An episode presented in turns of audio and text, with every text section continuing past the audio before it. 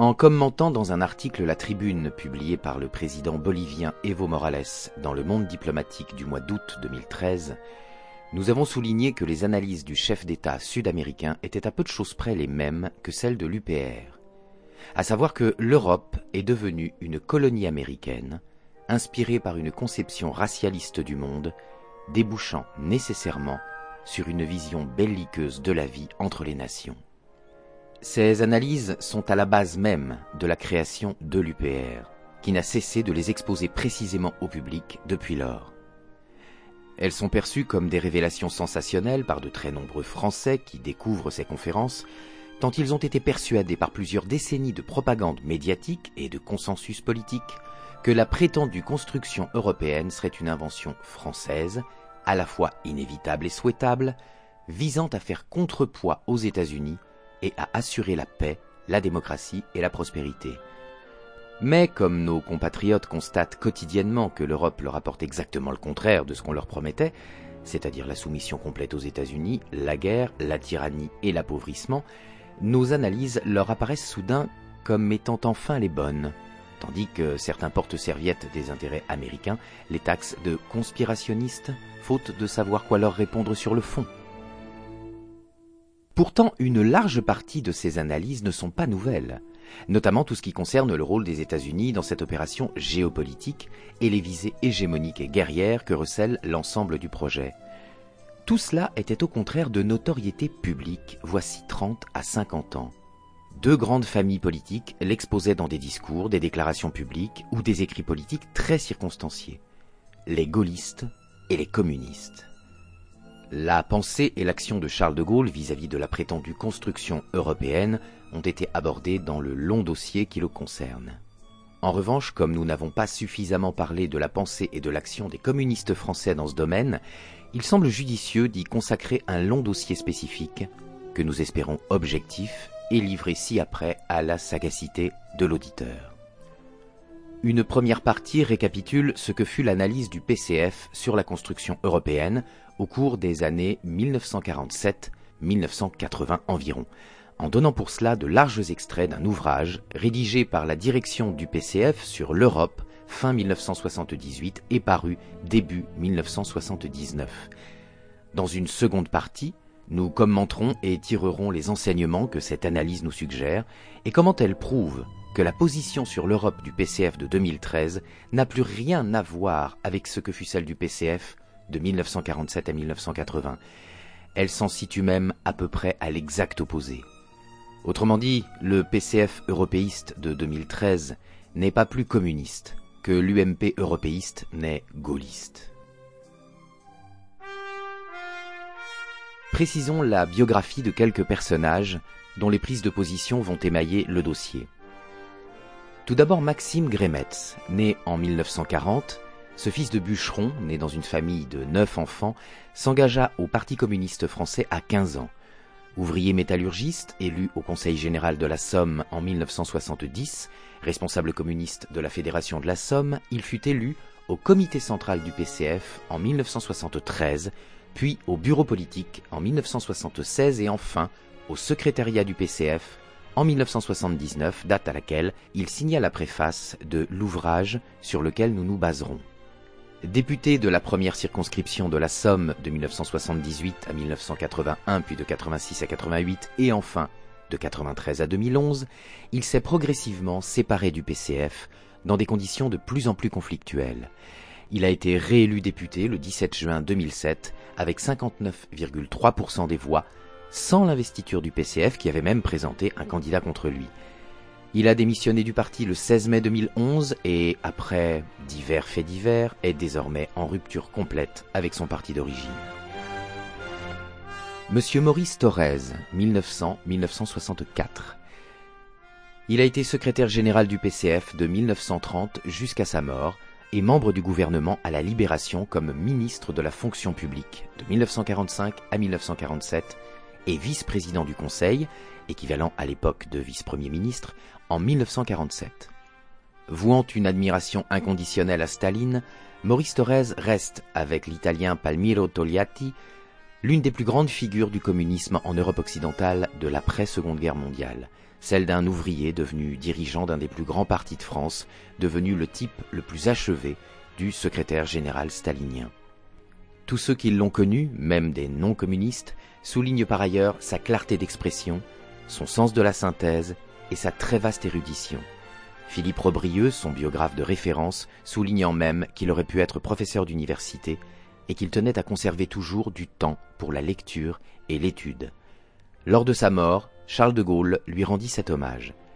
À une époque décisive pour la France, le président Maurice Thorez a, à mon appel, et comme membre de mon gouvernement, contribué à maintenir l'unité nationale. Monsieur Jean Canapa, 1921-1978. Proche de Jean-Paul Sartre, agrégé de philosophie, il adhéra au PCF en août 1944, puis fonda et dirigea pendant une dizaine d'années la revue La Nouvelle Critique. Correspondant de l'Humanité à Cuba, puis Moscou, il devint conseiller de Valdec Rochet, puis de Georges Marchais, membre du comité central, puis du bureau politique jusqu'à sa mort. Après avoir été un ardent stalinien dans les années 50, il prit progressivement ses distances d'avec le modèle soviétique, condamna l'écrasement du printemps de Prague en 1968 et devint le partisan d'une modernisation du PCF, il fut le théoricien du socialisme à la française et l'artisan de l'abandon de la notion de dictature du prolétariat, abandon décidé par le PCF lors de son congrès de 1976. C'est aussi lui qui suscita, avec le rapport Canapa, le ralliement du PCF à la force de dissuasion nucléaire française en 1977. Monsieur Jacques Duclos, 1896-1975. Il fut pendant plus de 35 ans l'un des principaux dirigeants du Parti communiste français aux côtés de Maurice Thorez et Benoît Frachon. Responsable du Parti communiste clandestin pendant l'occupation de 40 à 44, il fut même secrétaire général par intérim du PCF en raison de la maladie de Maurice Thorez de 1950 à 1953. Il était également très impliqué dans la vie du mouvement communiste international. C'est sous son autorité et avec l'appui de l'Union soviétique que furent lancés des appels contre la guerre d'Indochine menée par son pays et contre ce qu'il appelait déjà l'impérialisme américain. Il s'illustra dans l'organisation d'une manifestation interdite contre la venue à Paris du général américain Ridgway, que la propagande communiste accusait de mener une guerre bactériologique en Corée. À cette occasion, il fut incarcéré quelques jours à la prison de la santé. En 1968, année du printemps de Prague, il approuva l'invasion de la Tchécoslovaquie par les armées du pacte de Varsovie et demeura fidèle à la ligne conservatrice du Parti communiste d'Union soviétique. À l'élection présidentielle anticipée de 1969, échaudé par les événements de mai 68 où le PCF et la CGT avaient sauvé De Gaulle, très certainement sur instruction de Moscou, le PCF décida de ne pas rééditer l'expérience de 1965 et de présenter son propre candidat, ce fut Jacques Duclos qui réalisa d'ailleurs un très bon score, 21,27%. Il est resté célèbre pour avoir appelé au vote blanc ou à l'abstention au second tour, en disant des deux candidats restés en lice, Georges Pompidou et Alain Poher, que c'était bonnet blanc ou blanc bonnet. En évitant ainsi que des voix communistes ne se reportent sur le très centriste, très europhile et très américanophile Alain Poher, le PCF contribua donc à assurer la victoire de Georges Pompidou, très probablement là aussi avec le plein assentiment, sinon l'instruction, de Moscou. Première partie. Ce que disait et écrivait le Parti communiste français sur l'Europe dans les années 1947-1980.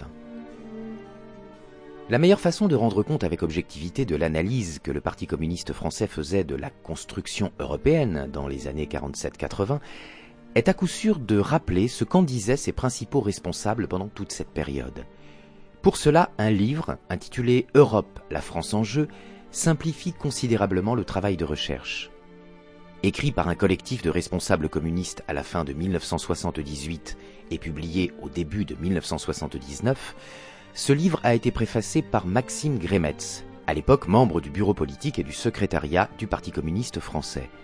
On ne peut donc pas trouver preuve plus convaincante de la position officielle du PCF sur la question européenne à la fin des années 70. Pour l'objet que se fixe ce dossier, nous croyons spécialement judicieux de faire une longue citation de cette introduction et plus précisément de sa seconde moitié. qui concerne l'histoire de la prétendue construction européenne à partir de la fin de la Deuxième Guerre mondiale.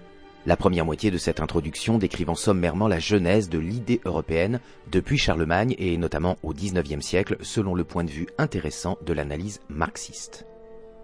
Il est à noter qu'aucun mot n'a été retranché à l'extrait qui suit. Le 19 septembre 1946, Winston Churchill lance à l'université de Zurich son appel pour les États-Unis d'Europe, en fait à la division de l'Europe en blocs antagonistes. Le 12 mars 1947, Truman se prononce devant le Congrès en faveur de l'aide à l'Europe pour, dit-il, endiguer la subversion communiste. Le 5 mai suivant, les ministres communistes français sont révoqués par le président du Conseil de l'Europe de l'époque, le socialiste Paul Ramadier. À quelques semaines près, le même phénomène se produit en Belgique et en Italie. Le 6 juin, le général Marshall annonce le lancement de son plan d'aide à l'Europe. L'objectif était triple. Assurer l'influence américaine dans les pays d'Europe et combattre celle de l'Union soviétique, briser les mouvements démocratiques des pays européens, ouvrir des débouchés à l'industrie américaine en crise et faire de l'Europe, sortie exsangue de la guerre, son principal client.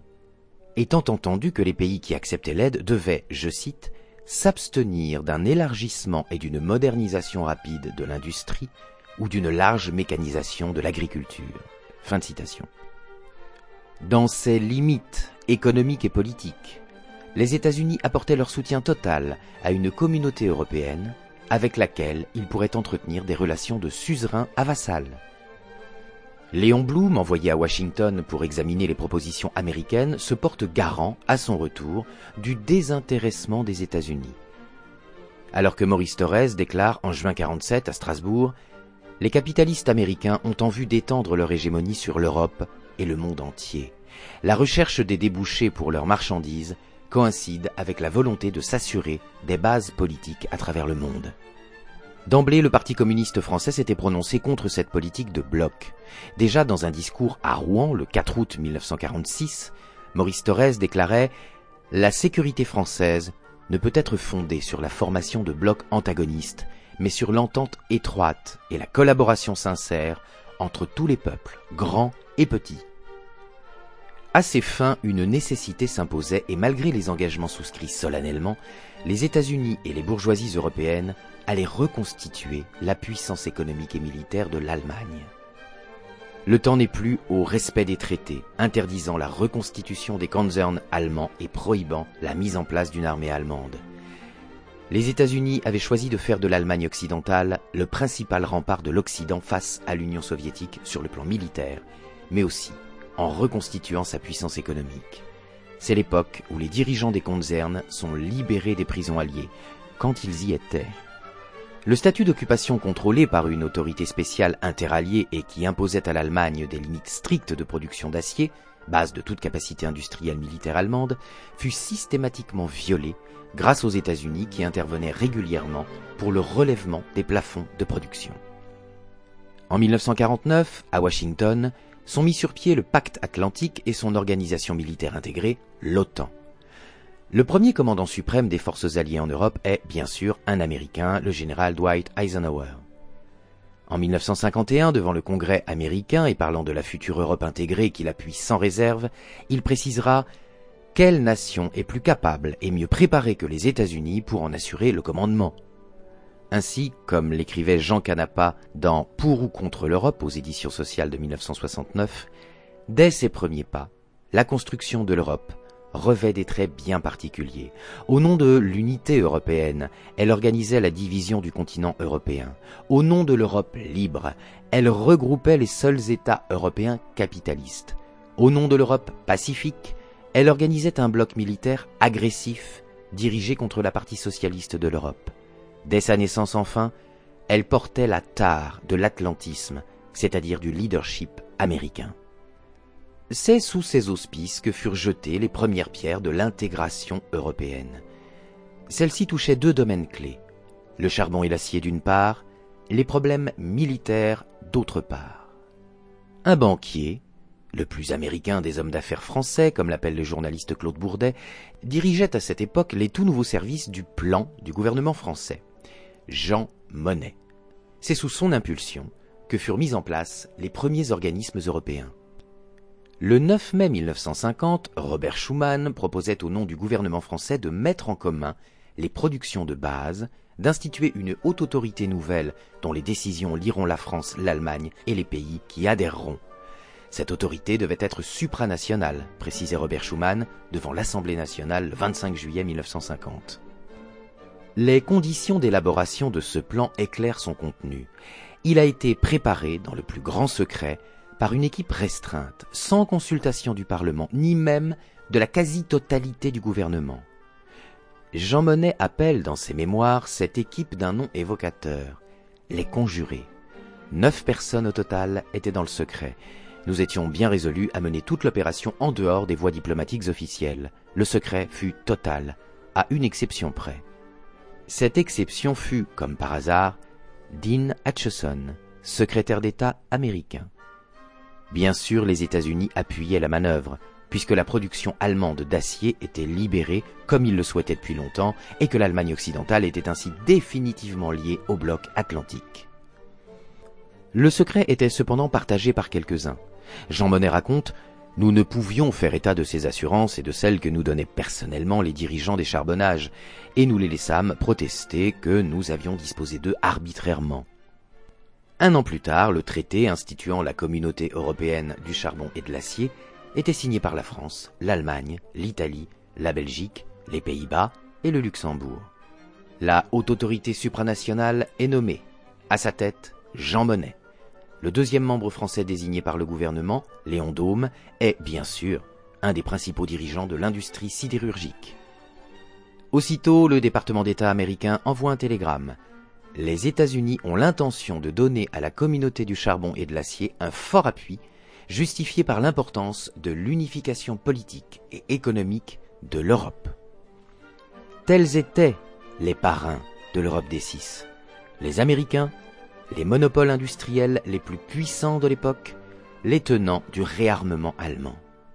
Hommes d'État français, américains, allemands juraient que c'était le seul moyen d'enterrer définitivement le vieux contentieux franco-allemand, de garantir enfin la paix.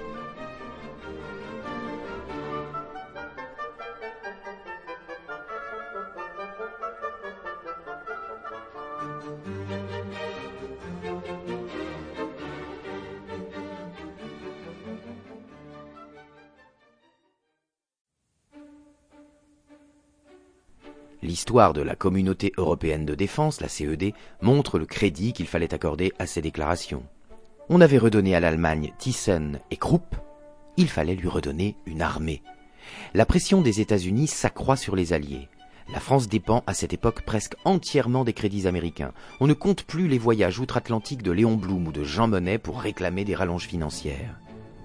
Les États-Unis lancent un véritable ultimatum la République fédérale allemande doit prendre sa part de la défense du monde libre. Refaire directement une armée allemande soulevait trop d'opposition en France. Alors naît le projet d'une communauté européenne de défense.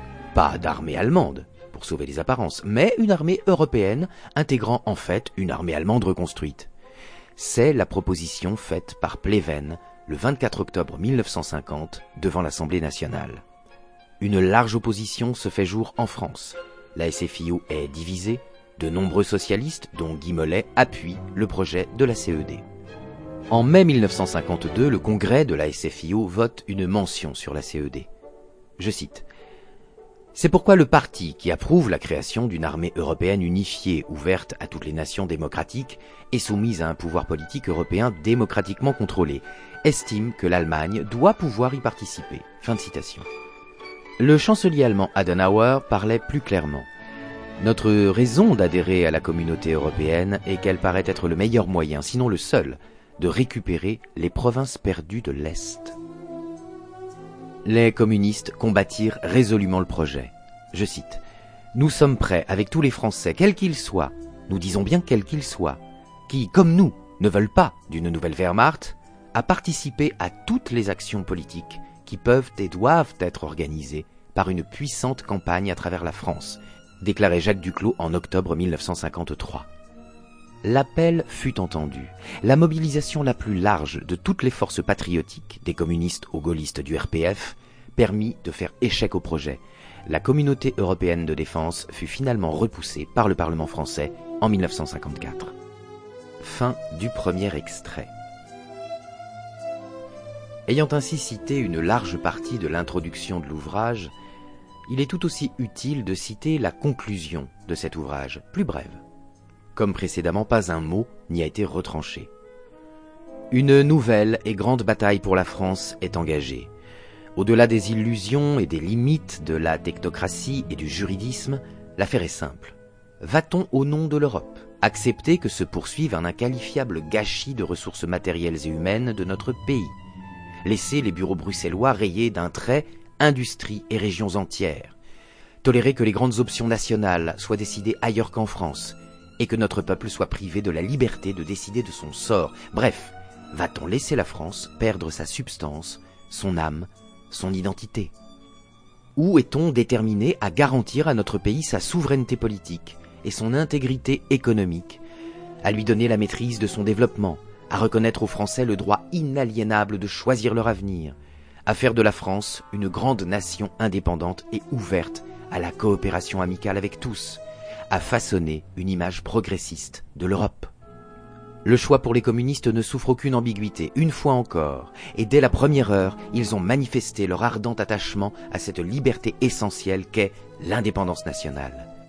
Ils ont exigé et obtenu que la loi française interdise tout glissement supranational de la prochaine Assemblée européenne élue au suffrage universel. Ils ont combattu toute forme d'ingérence étrangère dans la vie politique française, y compris l'intrusion de l'argent européen dans le financement de la campagne électorale. Ils se sont élevés contre l'établissement d'un super impôt européen directement prélevé par les autorités européennes au mépris des assemblées élues françaises. Ils ont témoigné leur inlassable solidarité avec la paysannerie française qui depuis des années fait les frais des abandons giscardiens à Bruxelles. Ils n'ont cessé, avec les sidérurgistes de Lorraine comme du Nord, les ouvriers du textile des Vosges, les travailleurs des chantiers navals de la Ciotat, de dénoncer la responsabilité flagrante des choix européens du pouvoir dans le démantèlement de leurs industries. Ils ont rappelé combien l'alignement derrière les visées de Washington, l'alliance préférentielle et intégrale avec la RFA, était synonyme pour la France d'abaissement national. Ils ont alerté enfin l'opinion française devant les conséquences d'un élargissement de la CEE e aux trois pays méditerranéens, alibi pour un dessaisissement de la souveraineté politique de notre pays et l'accentuation du marasme économique et social. Dès à présent, l'écho de cette campagne est profond. Au moment où ces lignes sont écrites, des évolutions politiques significatives, à peine perceptibles lors de la mise en chantier de ce livre, sont intervenues. Qu'au lendemain de Noël, un responsable politique français, partisan inconditionnel de longue date de l'intégration européenne, doive déclarer qu'il n'y a pas de honte à se dire européen, voilà qui est parlant. Le ton est nouveau, mais bien compréhensible. C'est que le passif de l'Europe est lourd, ses politiques actuelles douloureuses et ses projets inquiétants. Il est clair que tous ceux qui souhaitaient faire de la campagne électorale européenne une fête cachent mal leur dépit. L'Europe est perçue toujours mieux pour ce qu'elle est. L'ampleur de la crise et l'imminence de nouvelles menaces, jointes aux larges explications des communistes, y sont pour beaucoup. Tout semble montrer que l'opinion n'est pas prête à prendre pour argent comptant l'imagerie d'épinal avec laquelle, du gouvernement au Parti socialiste, on nous présentait ce remède miracle appelé Europe. Il sera bien malaisé aux tenants de la supranationalité de rééditer l'opération de 1957, où l'Europe donnait lieu aux promesses les plus mirobolantes. Ne leur en déplaise, les temps ont changé.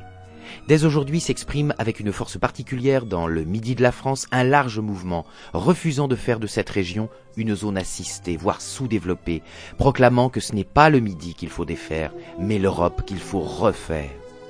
Dès aujourd'hui, comme à Denain ou à Longwy, des dizaines de milliers de sidérurgistes manifestent derrière les calicots proclamant Ils veulent faire l'Europe en cassant la France.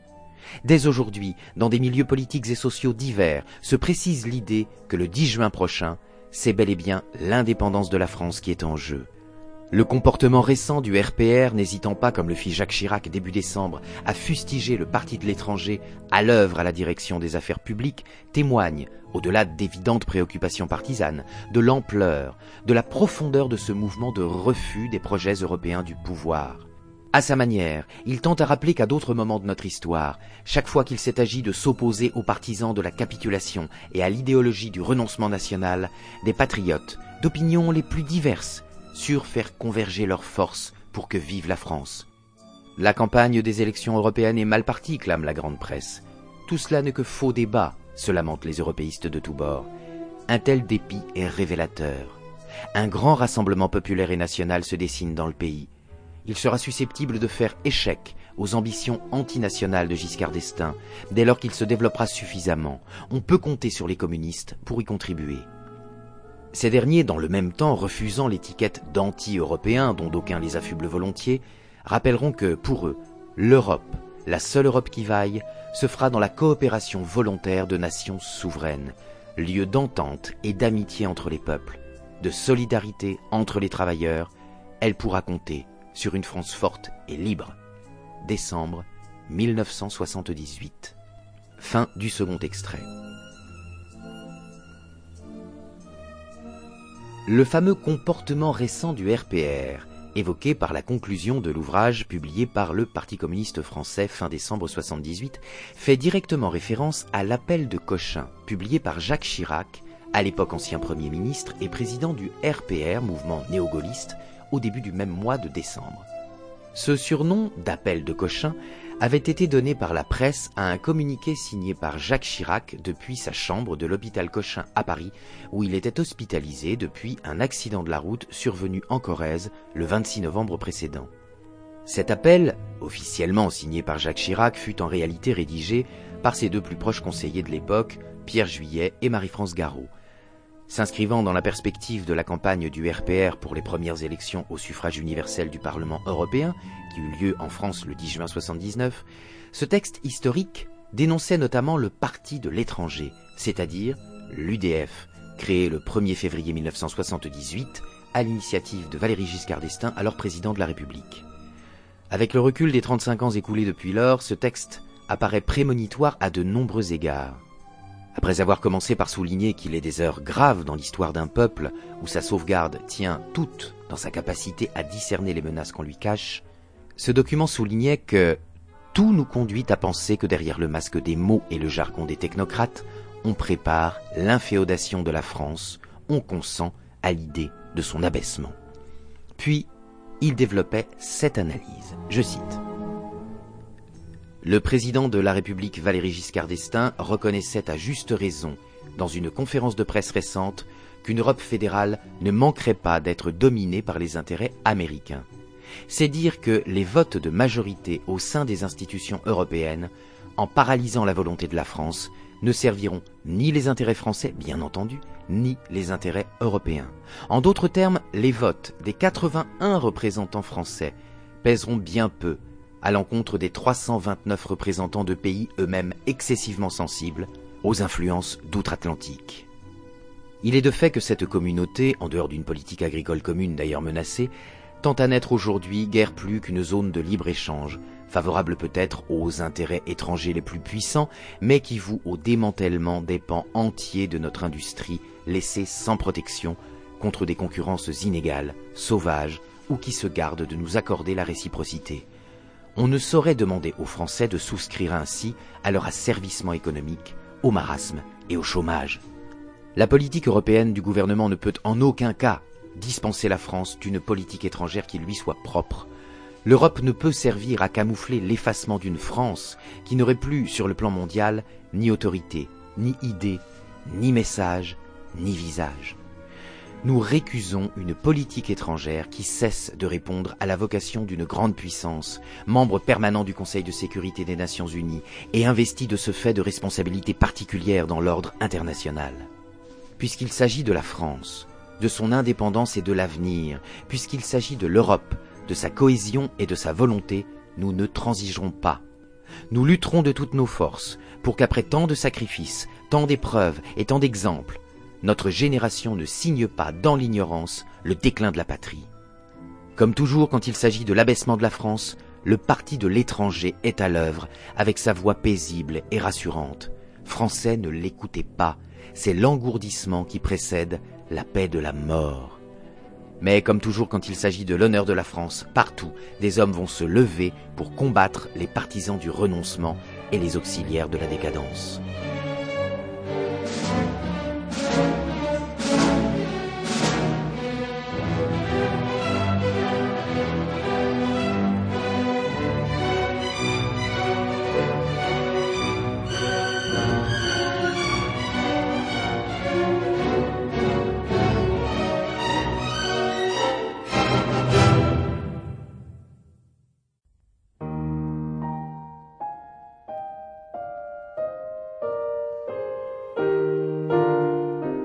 Dans cette seconde partie, commentons les enseignements que cette analyse suggère et comment elle prouve que la position sur l'Europe du PCF de 2013 n'a plus rien à voir avec ce que fut celle du PCF de 1947 à 1980.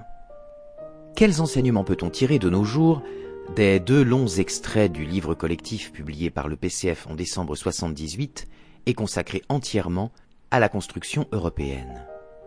Si l'on se veut précis et objectif, chose ardue sur un sujet aussi passionné que l'histoire du communisme français, ces enseignements sont, à notre avis, au moins au nombre de six. Le premier de ces enseignements. Au cours des années 1947-1980, le PCF inscrivait fidèlement ses analyses dans une ferme continuité idéologique en se référant expressément à des déclarations de ses dirigeants datant de plus de 30 ans. Personne ne peut le contester puisqu'il suffit d'entendre les extraits qui précèdent pour s'en convaincre. Dans la perspective de la campagne électorale pour les élections européennes de 1979, le PCF rappelait, citation à l'appui, ce que Maurice Thorez ou Jacques Duclos disaient de l'Europe à la fin des années 40 et au début des années 50. Le contraste avec la situation actuelle est frappant ce qui reste aujourd'hui du prétendu Parti communiste français n'évoque jamais ce que tous les anciens dirigeants communistes ont pu dire de la construction européenne au cours de la seconde moitié du XXe siècle. Devenu européiste, le PCF actuel est aussi devenu un parti amnésique, faisant à peu près table rase de son propre passé et de ses propres analyses, comme s'il en avait honte. Le deuxième enseignement. Le PCF, ayant pour principe essentiel d'éduquer le peuple, expliquait avec précision aux Français le dessous géopolitique des cartes. Dans les années 50, le PCF, qui drainait à lui un certain nombre de scientifiques, d'hommes de lettres, d'artistes et d'intellectuels, comme Frédéric Joliot-Curie, prix Nobel de chimie et découvreur du principe de la bombe atomique, Louis Aragon, Pablo Picasso, Roger Garaudy, Lucien Sèvres, etc. Le PCF donc affirmait être le parti de l'intelligence. C'était assez prétentieux, mais cela correspondait pour partie à une certaine réalité que reflètent bien les extraits du livre Europe, la France en jeu cité ici. En effet, fidèle à ses origines intellectuelles, la pensée marxiste se voulant d'abord un décryptage radicalement nouveau de l'histoire, fondé sur la lutte des classes comme moteur des évolutions politiques, économiques et sociales. Le Parti communiste français avait à cœur d'éduquer le peuple à cette clé de compréhension du monde et à l'action qui devait en découler. À l'instar de tous les partis frères, il avait ainsi créé une section centrale d'éducation du Parti communiste français qui œuvrait à la mise sur pied d'un appareil militant bien formé à l'analyse marxiste-léniniste. Dès la libération, ce service publia notamment des fascicules mensuels de l'école élémentaire du Parti communiste français sous forme de leçons destinées à ses adhérents et sympathisants. Deux exemples des fascicules mensuels de l'école élémentaire du Parti communiste français la troisième leçon, publiée en octobre 44, expliqua la démocratie française et son avenir. La quatrième leçon, publiée en novembre 44, fut consacrée à la nation française. Le plan Marshall contre les paysans, tiré à part de janvier 1950 de La Terre, journal hebdomadaire du Parti communiste français destiné au monde rural. Ce document reprenait in extenso les deux discours de Waldeck-Rochet, membre du bureau politique, prononcés à l'Assemblée nationale les 29 novembre et 21 décembre 1949 pour dénoncer les conséquences du plan Marshall. Le PCF ne se contentait pas de s'opposer frontalement aux médias dominants, il tenait à expliquer aux agriculteurs français des années 50 les motivations géopolitiques et économiques de la politique américaine. Que l'on ait été favorable ou hostile aux analyses communistes, la vérité oblige à dire que le PCF effectua pendant de nombreuses années un travail d'éducation populaire, d'une abnégation et d'un idéalisme digne de bien des éloges. Le PCF croyait dans la politique avec un grand P et se situait ainsi aux antipodes exacts du cynisme de la politique spectacle contemporaine. À peu près toutes les critiques ont pu être faites depuis lors sur le système clos que constitue la pensée marxiste-léniniste comme philosophie, sur le caractère rudimentaire de ses analyses économiques et sur les résultats concrets de sa mise en œuvre dans l'ordre politique et social. Tout ou presque a également été dit sur le Parti communiste français de cette époque et plus encore sur son refus de faire preuve à l'égard des régimes communistes de l'URSS et des pays de l'Est européen de la même acuité dans l'analyse critique que celle qu'il réservait aux pays du camp capitaliste. On se rappelle par exemple qu'au printemps 1956, Maurice Thorez refusa de diffuser en France le rapport secret de Khrouchtchev dénonçant les crimes de Staline, mais qu'il soutint le même Khrouchtchev en novembre de la même année lors de la sanglante répression de l'insurrection hongroise par les troupes soviétiques. Il n'en demeure pas moins que pendant toute la période étudiée, le PCF mena une puissante œuvre d'éducation populaire. À destination du grand public, il développa des analyses précises et dénuées de tout angélisme, notamment en matière de géopolitique mondiale, en rupture frontale avec la pensée atlantiste.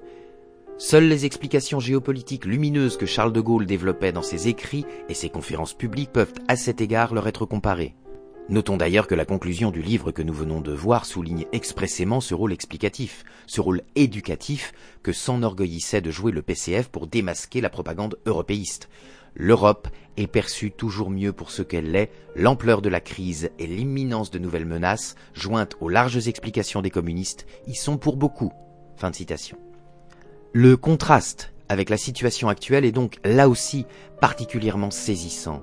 Ce qui reste aujourd'hui du prétendu Parti communiste français ne se livre plus à aucun travail d'éducation populaire, ni à aucune analyse critique de fond sur la géopolitique mondiale.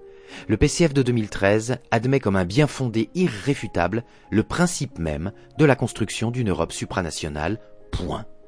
Du coup, le PCF actuel est devenu un parti d'opposition superficielle, totalement inoffensif pour les politiques conduites.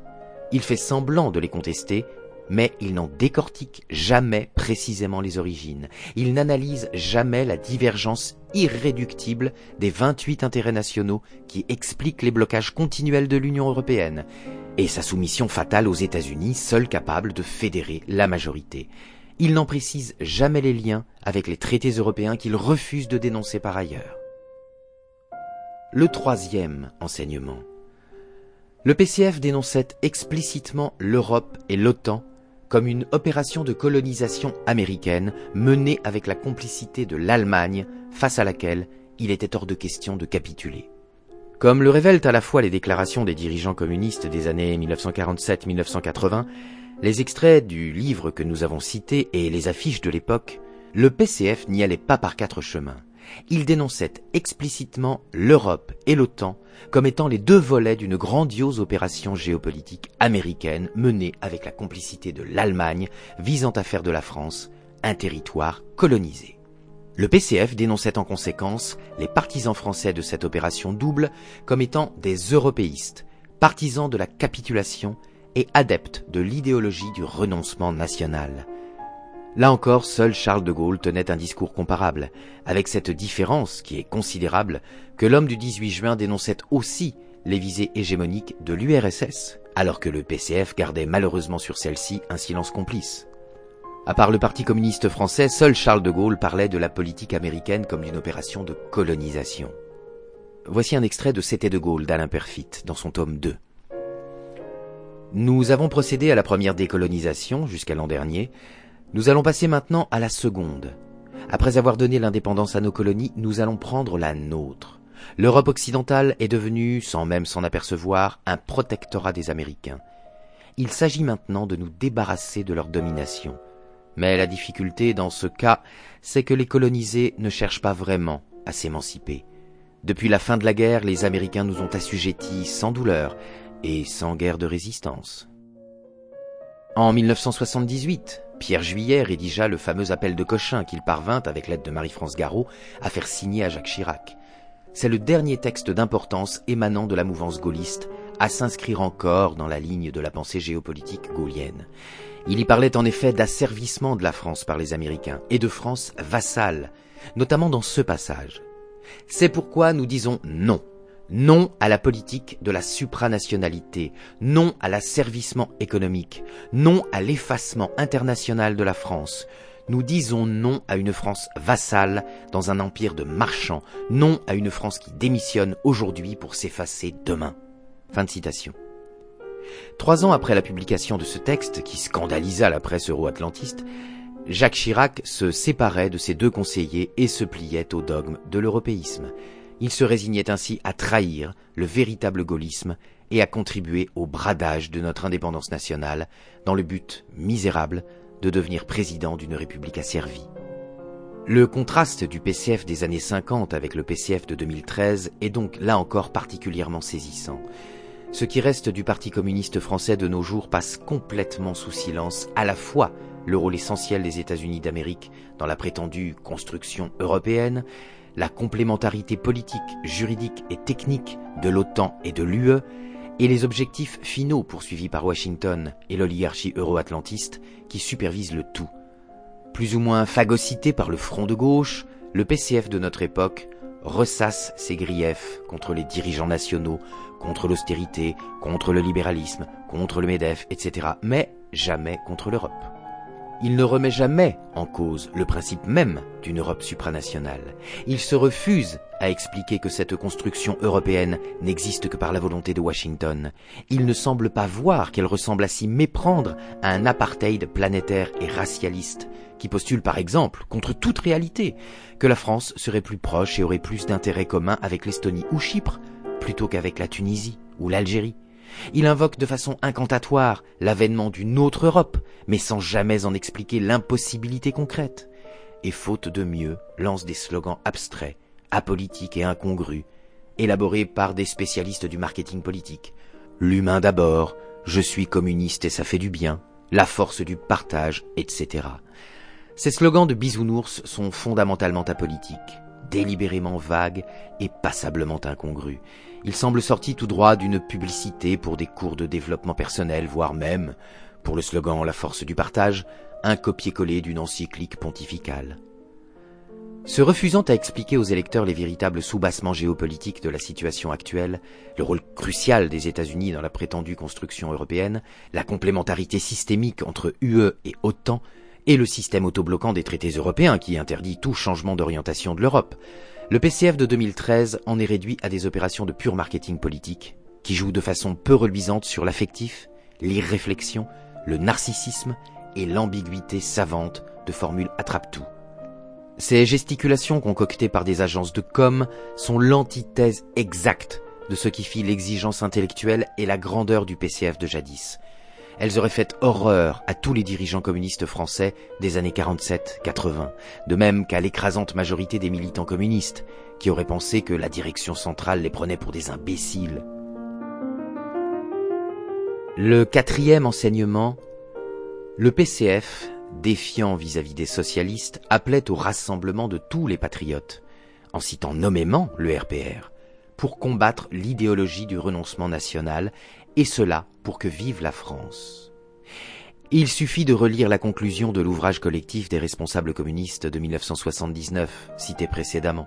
Je cite à nouveau le comportement récent du RPR, n'hésitant pas, comme le fit Jacques Chirac début décembre, à fustiger le parti de l'étranger à l'œuvre à la direction des affaires publiques, tend à rappeler qu'à d'autres moments de notre histoire, chaque fois qu'il s'est agi de s'opposer aux partisans de la capitulation et à l'idéologie du renoncement national, les patriotes d'opinions les plus diverses surent faire converger leurs forces pour que vive la France.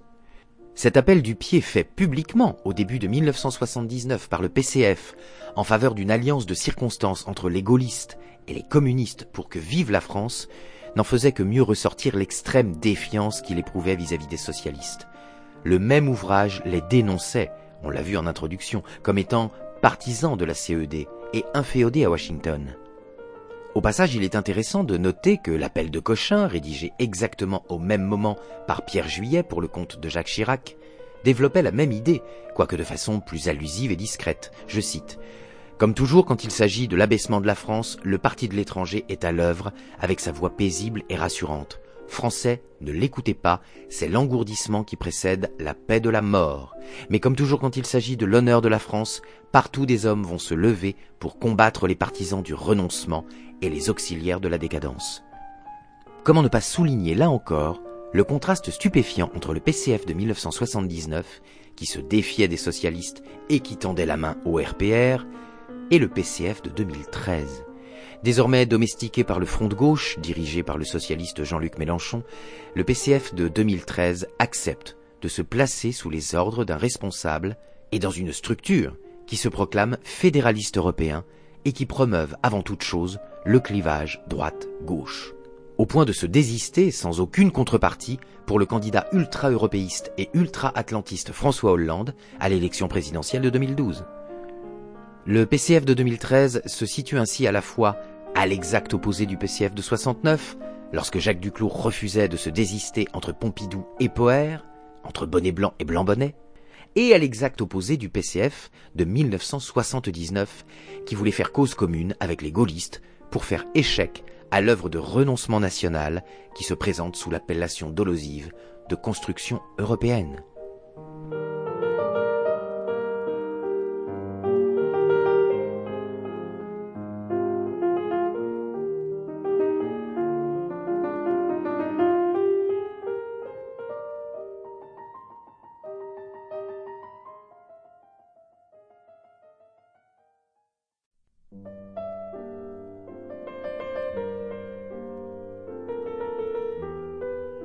Le cinquième enseignement.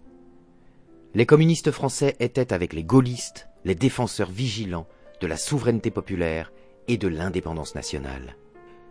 Dresser le constat que le PCF des années 1947-1980 était le défenseur vigilant de la souveraineté et de l'indépendance nationale soulève régulièrement de vives critiques chez certains Français de droite, du centre ou même de gauche non communiste. Il se récrit faisant valoir, non sans raison, que le Parti communiste était alors complètement assujetti à l'URSS et qu'il n'était qu'un rouage du mouvement communiste international. Pour comprendre ce paradoxe, il n'est donc pas inutile de rappeler le contexte historique. Au sortir de la Deuxième Guerre mondiale, le Parti communiste français était devenu l'une des toutes premières forces politiques en France. Cette ascension avait résulté du rôle éminent joué par les communistes dans la résistance intérieure. Le PCF aima se faire appeler le Parti des fusillés. Elle résulte aussi du prestige mondial qu'avait acquis l'URSS de Staline pour avoir triomphé de l'armée allemande à la bataille de Stalingrad, puis pour avoir très largement contribué à terrasser le nazisme. Aux élections législatives de 1945, le PCF avait ainsi réalisé une percée historique en obtenant 26,2% des suffrages et 159 députés, le bond était spectaculaire puisque, aux dernières élections précédentes, qui remontaient avant la guerre, au 10 janvier 1936 et qui avaient vu la victoire du Front populaire, le PCF n'avait obtenu que 15% des voix et remporté que 72 sièges. En augmentant son pourcentage de voix de 75% et en doublant le nombre de ses députés, le PCF de 1945 était ainsi devenu à la fois le premier parti de France et le premier parti de la gauche au détriment des socialistes de la SFIO. 25%, et du Parti radical, 13,6%. Aux élections législatives d'octobre 1946, il avait encore fait mieux en remportant 28,2% des suffrages et 182 sièges, débordant très largement ses bastions ouvriers et s'imposant dans pratiquement tous les départements. Aux élections municipales de 1947, il avait encore une fois progressé en atteignant son record national historique plus jamais atteint depuis lors, de 29,9% des voix, deuxième cependant derrière les gaullistes du RPF créé entre-temps qui avait obtenu 38% des voix. Dans les années d'après-guerre, le Parti communiste français représentait donc près de 30% de l'électorat. Gaullistes et communistes représentaient les deux tiers de l'électorat. Cela n'empêchait pas qu'une partie très majoritaire des Français considérait les communistes comme des agents d'asservissement à la solde de l'étranger, le PCF étant de notoriété publique complètement inféodé à Moscou. Ainsi, suite à la création du Rassemblement du peuple français, le RPF, De Gaulle avait-il fustigé les communistes en lançant lors d'un discours à Rennes le 26 juillet 47 Sur notre sol, Au milieu de nous, des hommes ont fait vœu d'obéissance aux ordres d'une entreprise étrangère de domination dirigée par les maîtres d'une grande puissance slave. Les socialistes n'étaient pas en reste puisque Guy Mollet, secrétaire général de la SFIO, avait eu cette phrase fameuse à la même époque Le PC n'est pas à gauche, il est à l'est. De fait, si le PCF était parvenu au pouvoir suprême en France, et si l'on fait abstraction du partage des zones d'influence qui avait été décidé aux conférences de Téhéran et Yalta entre Roosevelt et Staline et qui plaçait la France dans le camp américain, il y a de solides raisons de penser que les dirigeants communistes français auraient fait de notre pays un satellite de l'URSS, comme tel fut le destin de quasiment tous les pays de l'Est. L'hypothèse selon laquelle une France dirigée par le PCF aurait suivi une voie indépendante à la Yougoslave, au motif que la France aurait été libérée de l'Allemagne hitlérienne sans l'aide de l'armée rouge, restera à jamais du domaine des conjectures. Quoi qu'il en soit, les dirigeants communistes français de cette époque vouaient un véritable culte à l'URSS et à son dirigeant suprême, le maréchal Staline. En outre, ils dépendaient de façon substantielle de l'aide financière et matérielle fournie par le Kremlin.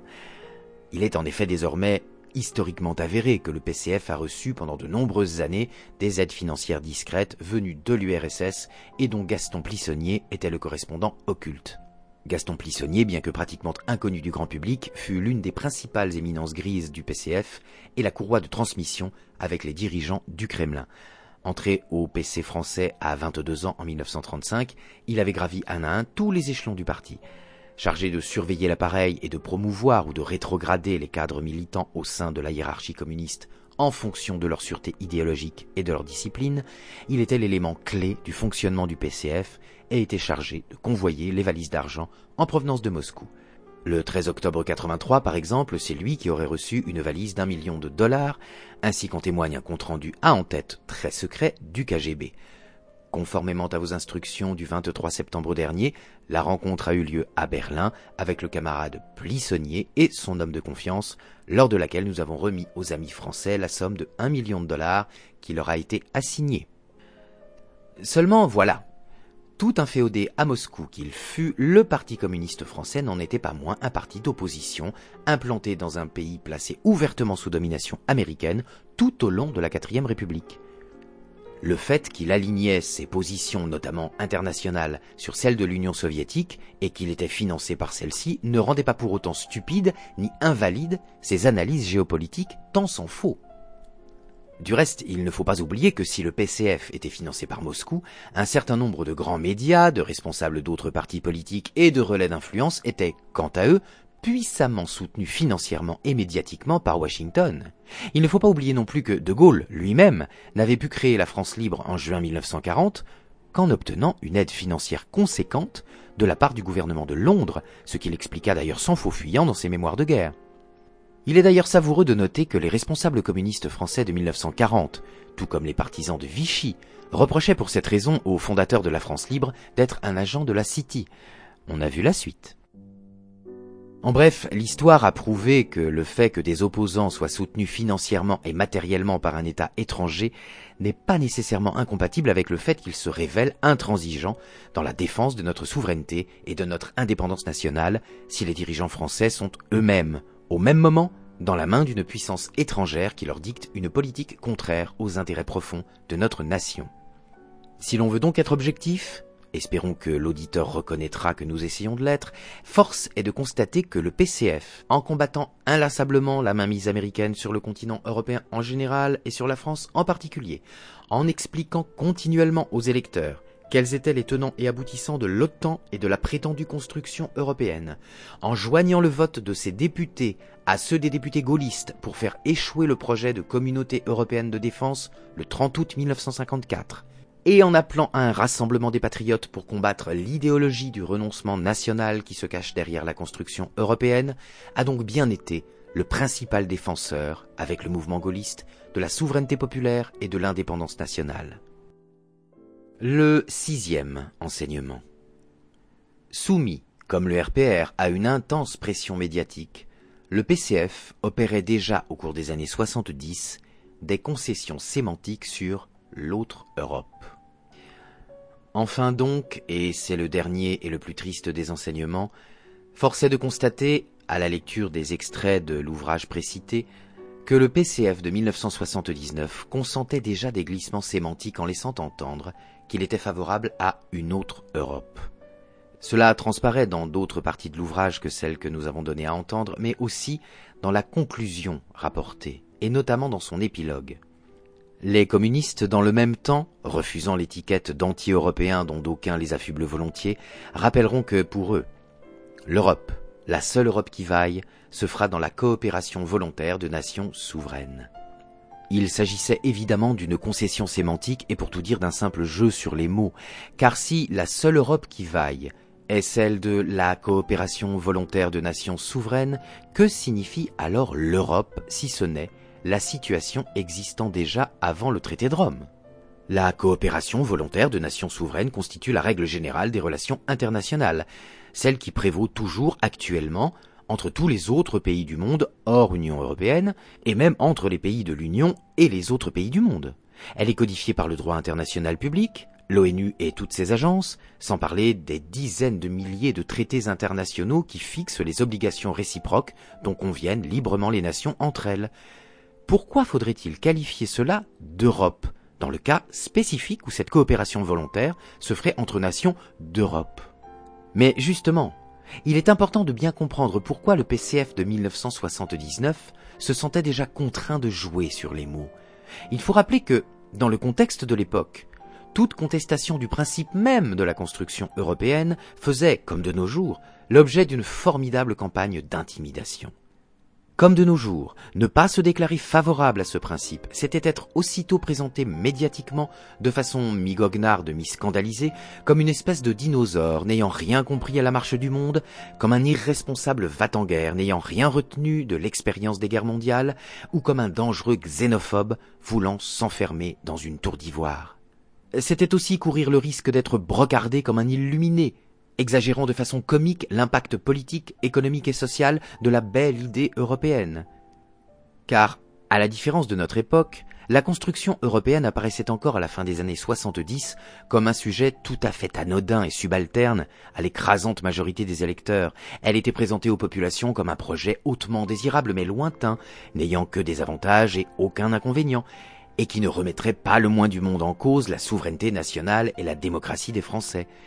De fait, en 1979, nous étions encore à l'Europe des neufs, avec une CEE e dont les pouvoirs étaient encore balbutiants, bien loin de ce qu'ils allaient devenir avec l'acte unique de 86, puis le traité de Maastricht de 92, et la suite.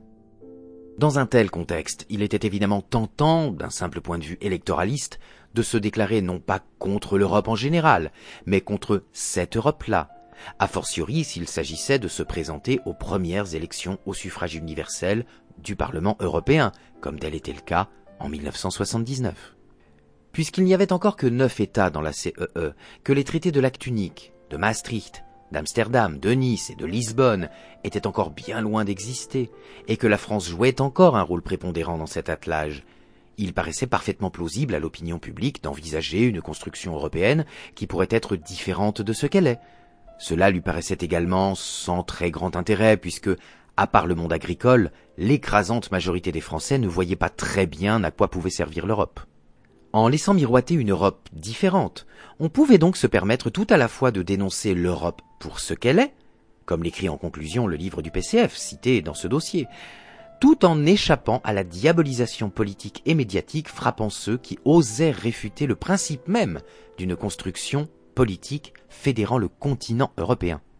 D'ailleurs, ce tour de passe-passe de l'autre Europe n'avait-il pas été celui auquel avait eu recours Charles de Gaulle lui-même lorsqu'il avait constaté, après la démission des membres MRP de son gouvernement le 15 mai 1962, qu'il ne disposait pas d'une majorité à l'Assemblée nationale pour faire sortir la France de la CEE e? On notera d'ailleurs qu'à la même époque, exactement que le livre du PCF, l'appel de Cochin signé de Jacques Chirac procédait lui aussi à une concession sémantique identique. Favorable à l'organisation européenne, oui, nous le sommes pleinement, nous voulons autant que d'autres que se fasse l'Europe, mais une Europe européenne où la France conduise son destin de grande nation. Toutes ces contorsions sémantiques des communistes comme des gaullistes étaient peut-être habiles du point de vue conjoncturel, car elles se donnaient le rôle confortable d'être à la fois pour le principe de la construction européenne et contre la manière dont on constate qu'elle se déroule.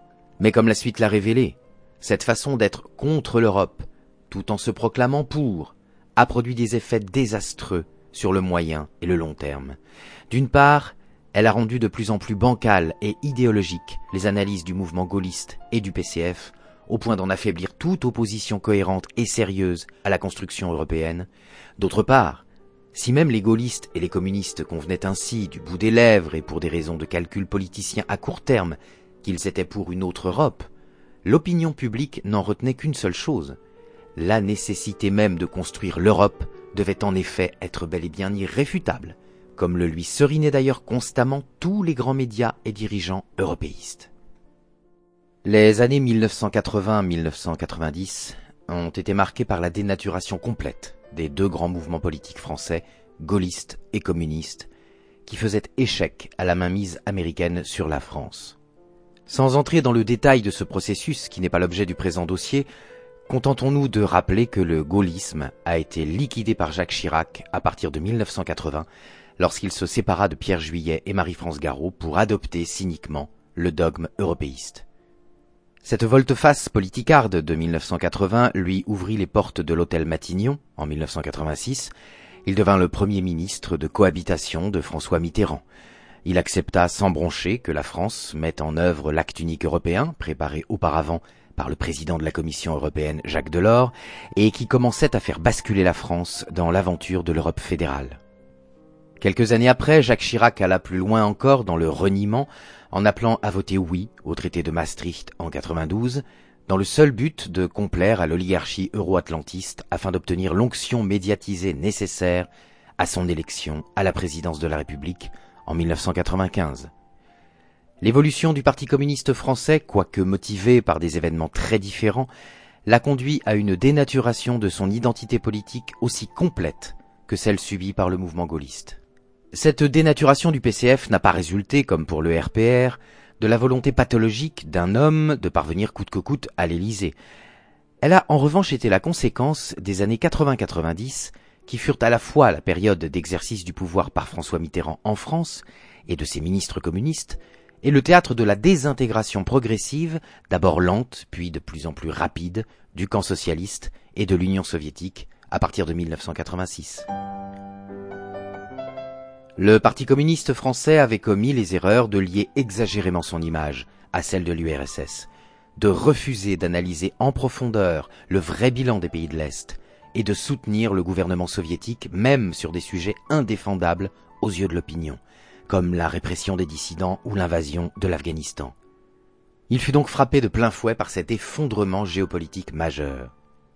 Le départ de Georges Marchais et son remplacement par Robert Rue en 1993 à son tour remplacé par Marie-Georges Buffet en 2001 puis par Pierre Laurent en 2010, sont des événements qui ont marqué la victoire de ce qu'il est convenu d'appeler les refondateurs ou eurocommunistes par rapport à la ligne marxiste-léniniste des orthodoxes tels que Maxime Grémetz ou André Gérin. Quel est le résultat de tout cela en 2013 D'un côté la disparition du puissant mouvement gaulliste, de l'autre la disparition du puissant mouvement communiste, c'est-à-dire la disparition de deux forces qui attirait les deux tiers des électeurs français au début des années 50. La situation créée n'est pas exactement identique à droite et à gauche. À droite, le RPR a disparu purement et simplement pour fusionner avec l'UDF dans le cadre de l'UMP. C'est-à-dire que, comble de la trahison, Jacques Chirac a décidé de confondre le mouvement héritier du gaullisme avec celui des adversaires les plus déterminés de tout ce que fut la politique gaulienne pendant les années 60, notamment vis-à-vis des États-Unis et de la construction européenne. En pratique, l'UMP a adopté les positions géopolitiques de l'UDF, c'est-à-dire la soumission de la France aux États-Unis d'Amérique, à l'OTAN et à l'Union européenne. À gauche, le panorama est légèrement différent, en ce sens que le PCF n'a pas disparu. Il a renié ses analyses et ses principes et s'est placé sous la tutelle du Front de gauche animé par Jean-Luc Mélenchon, un ancien socialiste qui proclame son attachement au fédéralisme européen, mais qui prend des postures de tribun qui peuvent donner le change. Alors que l'UMP a appelé à voter oui au référendum de 2005 sur le projet de constitution européenne, le Front de gauche a appelé à voter non, tout en refusant de sortir de l'UE. Cette asymétrie des positionnements entraîne cependant une convergence remarquable des actions pour saboter toute tentative de récupérer notre souveraineté et notre indépendance nationale. À l'extrême droite, le sabotage se fait de façon négative, en creux pourrait-on dire, avec la médiatisation constante du Front National comme substitut sciemment révulsif au RPR disparu. Alors que Jean-Marie Le Pen avait été le plus farouche adversaire de Charles de Gaulle et du gaullisme, et que ses liens avec les Américains sont depuis fort longtemps avérés, il s'est livré à un détournement d'héritage, sport dans lequel il est passé maître, en reprenant à son profit certains éléments du gaullisme laissés en jachère par Jacques Chirac et le RPR, tout en veillant soigneusement à les salir aux yeux du plus grand nombre, en les assimilant à une rhétorique classique de l'extrême droite et à des dérapages savamment scandaleux dont nous avons encore eu plusieurs exemples dernièrement. À la gauche de la gauche, le sabotage se fait de façon positive, en relief pourrait-on dire, avec la médiatisation constante du Front de gauche et du PCF, comme mouvement alter-européiste, revendiquant sciemment la construction d'une Europe fédérale et taxant de maréchaliste, c'est-à-dire de pétainiste, quiconque voudrait faire sortir la France de l'euro. La scène est ainsi bien ficelée, les dérapages et la rhétorique d'extrême droite de l'un permettent à l'autre d'asseoir son fonds de commerce en assénant l'idée que sortir de l'euro serait être d'extrême droite. Pour le système euro-atlantiste, le FN d'un côté et le PG-PCF de l'autre sont donc très précieux car ils permettent de bien maintenir la division des Français entre droite et gauche. Ils permettent de s'assurer que les 55% d'électeurs qui ont voté non en 2005, dont 25% venaient de droite et 30% venaient de gauche, ne puissent pas se retrouver dans un parti comme l'UPR, où ils pourraient former une majorité. Ce serait bien trop dangereux. Toute la question est de savoir jusqu'à quand les Français vont rester aveugles devant cette vicieuse répartition des rôles. Jusqu'à quand vont-ils accepter que la scène politique française soit bloquée par ces deux impasses qui s'auto-neutralisent et qui n'ont pu voir le jour que du fait de la disparition du RPR et du vrai PCF au début des années 80